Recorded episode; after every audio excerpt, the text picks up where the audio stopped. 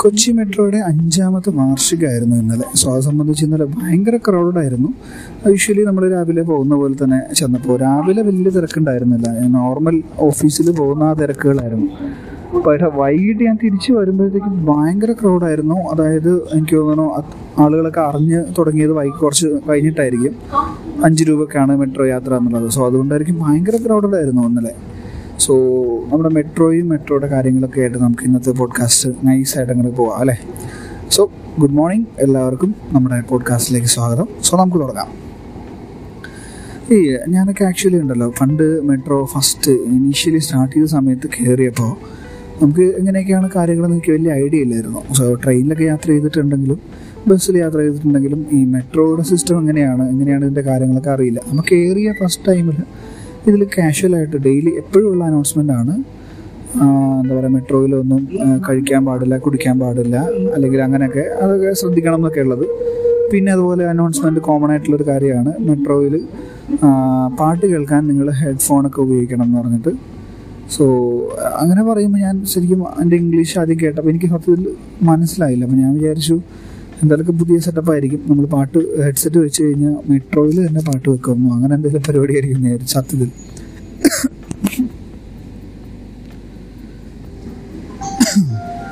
Sorry, ചെറിയൊരു ചുമ വന്നു. 2-3 ദിവസമായിട്ട് ചെറുതായിട്ടൊന്ന് തൊണ്ടയ്ക്ക് ഒരു പണിയുണ്ട്. സോ അതാണ്. അപ്പം അങ്ങനെയാണ്. അപ്പം ഞാൻ അങ്ങനെ വിചാരിച്ചിട്ട് സത്യത്തിൽ ഹെഡ്ഫോൺ എടുത്ത് വെച്ചിട്ടുണ്ട്, വെറുതെ കണക്ട് ചെയ്ത് വെച്ചപ്പോഴും കാര്യമായിട്ട് ഒരു പാട്ടോ ഒന്നും കേൾക്കുന്നില്ല. പിന്നെയാണ് എനിക്ക് മനസ്സിലായത് പാട്ട് കേൾക്കാൻ ഹെഡ്ഫോൺ ഉപയോഗിക്കണം, അല്ലാതെ ലൗഡിൽ വെച്ച് പാട്ട് കേൾക്കരുത് എന്നാണ് അവർ ഉദ്ദേശിച്ചത്. അപ്പോൾ അങ്ങനെ. അപ്പോൾ ഇനീഷ്യലി ഇതേപോലെ തന്നെ മെട്രോ സ്റ്റാർട്ട് ചെയ്തു. മെട്രോ എനിക്കും എന്താ പറയുക, ഇപ്പം ഞാൻ പറഞ്ഞില്ലേ ഞാൻ ഡെയിലി പോയി വരുന്നതൊക്കെ മെട്രോയിലാണ്. സോ മെട്രോ ഭയങ്കര ഹെൽപ്ഫുള്ളായിട്ട് ഒരുപാട് ആളുകൾക്ക് തോന്നിയിട്ടുണ്ടാകും.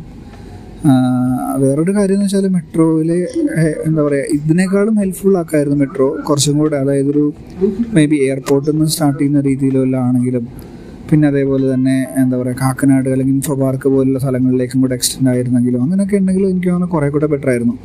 അതേപോലെ ഐലൻഡ് വരെ, വില്ലിംഗ്ടൺ ഐലൻഡ് വരെയൊക്കെ എക്സ്റ്റെൻഡ് ചെയ്തിരുന്നെങ്കിലും, അപ്പോൾ ഓൾ ഓവർ അതായത് ആലുവ മുതൽ എറണാകുളം കംപ്ലീറ്റ്ലി കവർ ചെയ്യുന്ന രീതിയിലൊക്കെ മെട്രോ വരികയാണെങ്കിൽ കുറേ കൂടെ ബെറ്റർ ആയിരിക്കും അല്ലേ, എനിക്കങ്ങനെ തോന്നുന്നുണ്ട്. എൻ്റെ ഒരു ഒപ്പീനിയനാണ്. കാരണം ഒരുപാട് ആളുകൾ ഈ മെട്രോയിനെ ആശ്രയിച്ച് മാത്രം പോകുന്നവരുണ്ട്. ഡെയിലി മെട്രോയിലും ഇപ്പം എന്നെ പോലെ ഞാൻ ഡെയിലി മെട്രോയിലാണ് പോയി വരുന്നത് ഓഫീസിലേക്ക്. സോ ഇതേപോലെ ചെയ്യുന്ന ഒരുപാട് ആളുകളുണ്ടാവും നമ്മളെന്നെ പോലെ തന്നെ.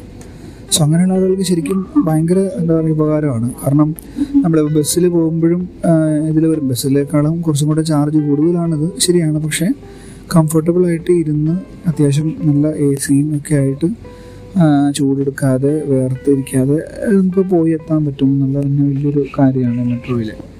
ബസ്സിലൊക്കെയാണെങ്കിൽ കുറേ കൂടുതൽ ക്രൗഡഡ് ആയിരിക്കും ചിലപ്പോൾ, പിന്നെ ട്രാഫിക് ബ്ലോക്കുകളുണ്ട്, സമയത്തിനെത്തില്ല. സോ ഇവിടെ നിന്ന് പറയുമ്പോൾ നമുക്ക് വേറെ ട്രാഫിക് ബ്ലോക്കോ അങ്ങനെ കാര്യങ്ങളൊന്നുമില്ല. സോ അതുകൊണ്ട് നമുക്ക് കയറേണ്ട സ്റ്റോപ്പിൽ നിന്ന് കയറിയിട്ട് കറക്റ്റായിട്ട് പോയി നമുക്ക് എത്താം. ഇപ്പോൾ ഒരേ ഒരു കുഴപ്പം ഇപ്പോൾ ഉള്ളതെന്ന് വെച്ചാൽ പത്തരിപ്പാലം എന്ന് പറഞ്ഞ സ്ഥലത്ത് മെട്രോ പില്ലറിന് ചെറിയ പ്രശ്നങ്ങളുള്ളത് എല്ലാവർക്കും അറിയാമല്ലോ. സോ അതുകൊണ്ട് അവിടെ ഒരു ഡിലേ ഉണ്ടെന്നേ ഉള്ളൂ. അപ്പോൾ ഞാനെങ്ങനെ ചെയ്യുന്നത് വെച്ചാൽ പത്തരിപ്പാലത്ത് വന്നിട്ട് അവിടെ നിന്ന് കയറുന്നു. യൂഷ്വലി ഞാൻ കളമശ്ശേരിയിൽ നിന്നോ അല്ലെങ്കിൽ കുസാറ്റിൽ നിന്നോ കയറാം എന്നുള്ളൊരു പ്ലാനായിരുന്നു, കാരണം അതാണ് നിയറസ്റ്റ് കളമശ്ശേരിയാണ്. പക്ഷേ ഞാൻ പത്തരിപ്പാലം വരെ വന്നിട്ട് അവിടെ നിന്നാണ് മെട്രോ കയറുന്നത്. കാരണം പത്തരിപ്പാലത്തും പാലത്തുനിന്ന് എറണാകുളത്തേക്ക് ഓരോ 7 മിനിറ്റിലും ഉണ്ട്. അതല്ലാന്നുണ്ടെങ്കിൽ കളമശ്ശേരിയിൽ നിന്നാണ് ഞാൻ കയറുന്നതെങ്കിൽ 20 മിനിറ്റ് ഗ്യാപ്പിലാണ് ഓരോ മെട്രോയും വരുന്നത്. സോ അതൊരു ശരിക്കും എന്താ പറയുക ഭയങ്കര ടൈം കൺസ്യൂമാണ്. നമ്മൾ ഓഫീസിൽ നിന്ന് കറക്റ്റ് എത്തില്ല, അങ്ങനെ കുറേ പ്രശ്നങ്ങളുണ്ട്. സോ ഇങ്ങനെ ഇപ്പോൾ ഈ പറഞ്ഞ പോലെ തന്നെ കുറേ കൂടെ ബെറ്ററായി, നല്ലതാണ് കാര്യങ്ങൾ. അപ്പോൾ ഇനിയും ശരിക്കും നല്ല കുറേ കൂടെ മാറ്റങ്ങൾ വരുത്താനും കുറേ കൂടെ നമുക്ക് യൂസ്ഫുൾ ആവുന്ന രീതിയിലൊക്കെ ചെയ്യാൻ ചിലപ്പോൾ പറ്റുമായിരിക്കും. പക്ഷെ അതിന് ഒരുപാട് കോസ്റ്റ് ഇൻവോൾവ്ഡ് ആയിരിക്കും തോന്നുന്നു. അതെങ്ങനെയാണെന്ന് നമുക്കറിയില്ല അതിൻ്റെ കാര്യങ്ങൾ. സോ എനിവേ ഇന്നലത്തെ മെട്രോ 5 രൂപയ്ക്കുള്ള യാത്ര എന്ന് പറഞ്ഞാൽ ഭയങ്കര സക്സസ്ഫുൾ ആയിട്ടാണ് എനിക്ക് തോന്നുന്നത്. കാരണം അത്ര ക്രൗഡഡ് ആയിരുന്നു. ഒരുപക്ഷെ മെട്രോയിൽ ഇതുവരെ കയറാത്ത ആളുകളും കൂടെ ഇന്നലെ കയറിയിട്ടുണ്ടാവണം 5 രൂപ എന്നുള്ളത് കൊണ്ട്. അപ്പം ഞാൻ ശരിക്കും വിചാരിച്ചു, എൻ്റെ മെട്രോ കാർഡാണ് ഉപയോഗിക്കുന്നത്, അപ്പോൾ മെട്രോ കാർഡിൽ യൂഷ്വലി 5 രൂപയ്ക്ക് അത് അവൈലബിൾ ആണെന്ന് എനിക്കറിയില്ലായിരുന്നു. അപ്പോൾ ഒരു സംശയം ഉണ്ടായിരുന്നു അങ്ങനെ.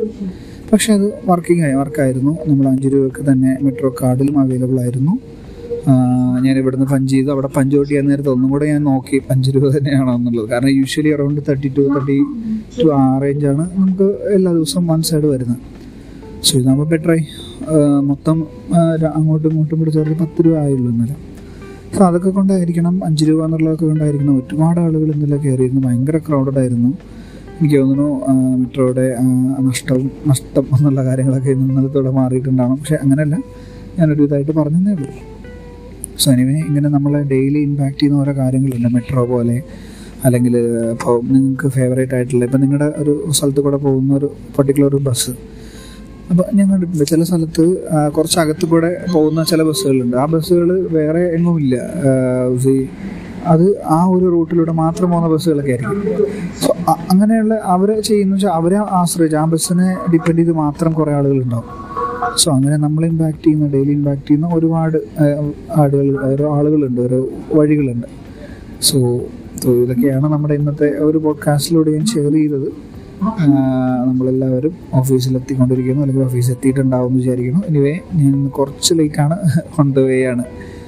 അപ്പം അടുത്ത ഒരു കിടലൻ പോഡ്കാസ്റ്റുമായിട്ട് നമുക്ക് വീണ്ടും വരാം. അതുവരെ ടേക്ക് കെയർ, ബൈ.